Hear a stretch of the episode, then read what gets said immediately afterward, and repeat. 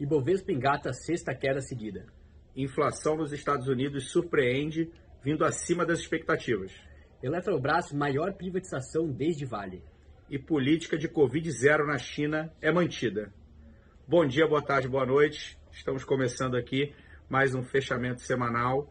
É, e, na verdade, é um fechamento um pouco diferente, né? Eu já começo agradecendo aqui, porque eu já sei aí de, um, de uma brincadeira que querem fazer. Mas realmente fico muito feliz, inclusive, de estar aqui dividindo esse dia com vocês. Exatamente. A notícia mais importante da semana, inclusive do dia, é o aniversário do nosso amigo aqui, Tiago Vilas Boas. Então, por favor, Tiago, faça essas honras aqui. Parabéns pelos seus.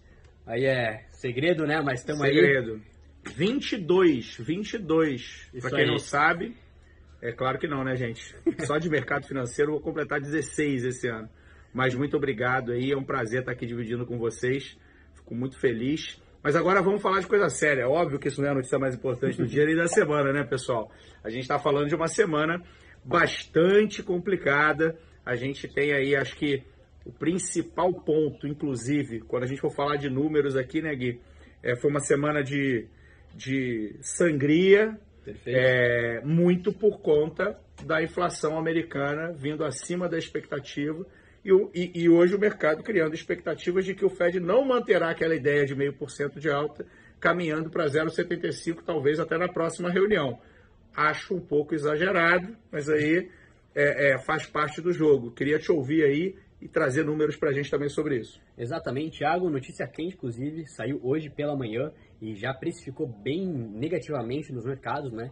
Que foi realmente a inflação, especificamente o CPI, que é o índice de preço ao consumidor dos Estados Unidos, que veio acima do esperado, um indicador importantíssimo que vai retratar justamente qual é o reflexo dessa inflação aqui no mundo e principalmente ali nos Estados Unidos, que veio 1% referente a maio, enquanto a expectativa era de 0,7%.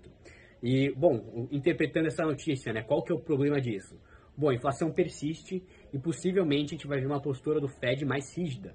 Então, se a gente estava com uma expectativa de aumento na casa de 0,50%, agora o mercado já começa a ver se um possível 0,75%, o que pode ser bem complicado ali, principalmente para a parte de bolsa, renda variável, uma vez que a atratividade ao risco diminui.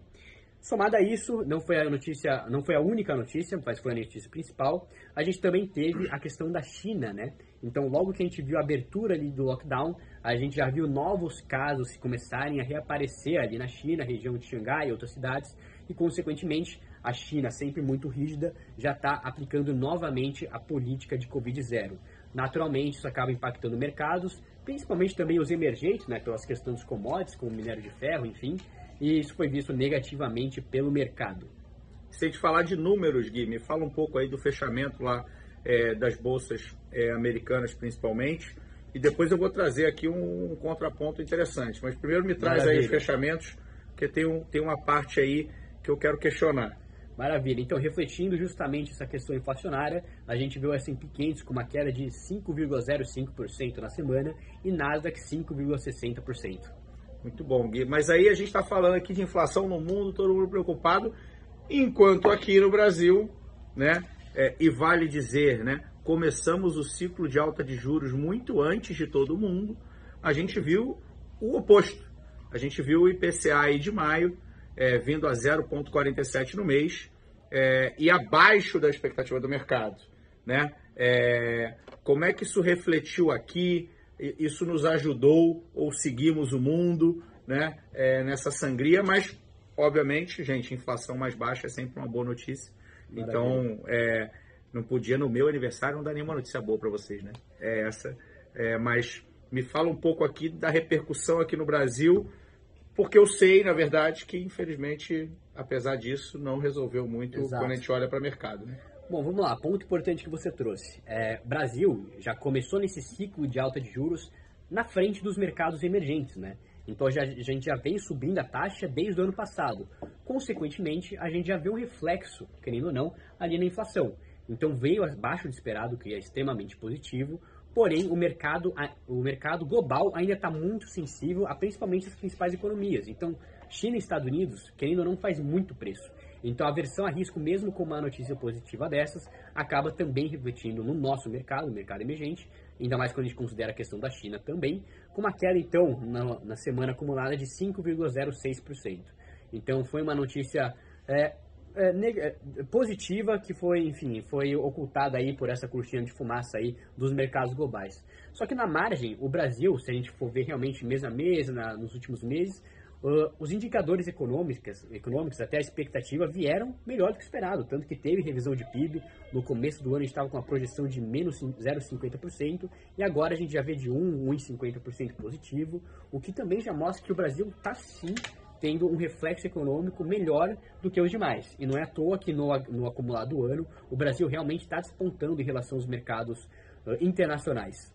Apesar dessa queda, gente, é importante dizer, o Brasil continua positivo aí é, no ano e, isso é muito, muito relevante. Né? E a gente teve aqui um evento, é, a gente está falando aí da maior privatização desde a Vale, está é, tá falando do, do, do, maior movimento é, em, em uma empresa só, desde a grande capitalização feita pela Petrobras lá em 2012, que foi de 100 bi. Exato. A gente está falando de uma agora de 33 3, eu sou 30, ruim de número, 40, gente, de 30 e 40 bi, que foi a Eletrobras. É, e isso, obviamente, foi o assunto aí do mercado no Brasil. É, realmente é uma privatização bastante relevante, né? Perfeito. Não só tão relevante como dragou a liquidez do mercado. Todos os olhos ficaram uh, atentos para essa privatização, para essa oferta é, uma subscrição, né, especificamente. Então, o que, que aconteceu? O governo basicamente deixou de ser o acionista ou controlador principal através dessa oferta de subscrição. E o mercado todo estava olhando para isso, movimentou um volume muito grande e realmente teve, ocorreu finalmente a privatização de Eletrobras e a oferta saiu no preço de 42 reais. Infelizmente, hoje especificamente, até porque a gente teve toda essa questão da inflação nos Estados Unidos, que acabou precificando uma versão a risco maior no mercado, a Eletrobras, consequentemente, também teve uma queda é, na casa dos 4%. E, enfim, faz parte, vamos aguardar, porque, enfim, para a empresa em si, ainda traz fundamentos muito bons essa privatização. É, vale lembrar aqui, né, gente, para quem não, não, não acompanha tão de perto assim o papel especificamente é um papel que mesmo quando mesmo antes da privatização já dava muito lucro dividia é, distribuía bastante dividendo é, e os fundamentos na verdade melhoram toda vez que a gente vê algum movimento aí é, de privatização. Eu normalmente tenho alguns ganhos operacionais ali inclusive em, em espaços de tempo ali de um dois três anos que são bem relevantes é, então faz bastante sentido.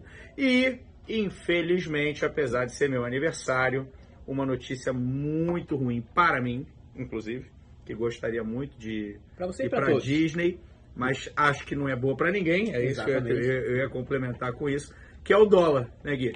Dólar aí é, subindo, flertando de novo com nossos cinco reais. Exato. Bom, basicamente, refletindo essa questão que a gente trouxe, uma aversão a risco maior, uma, uma, perspectiva de um aumento de taxa de juros maior e, consequentemente, fortalecendo o dólar, fortalecendo moeda forte. Então, a gente viu uma alta na semana de 1,44%, flertando ali com R$ 5,00 em 4,98. Mas, é isso. no agregado da semana é isso. Ainda assim, a notícia principal é o aniversário aqui do nosso colega Tiago Vilas Boas. Mas, infelizmente, o mercado não foi positivo essa semana. É isso, gente. Eu daqui me despeço. Vamos comemorar Espero agora. Espero que todos divirtam-se bastante. Eu por aqui estou me divertindo muito, inclusive falando com vocês. Agradeço sempre comentários. Perfeito. Todo o recompartilhamento, essas coisas todas que vocês fazem.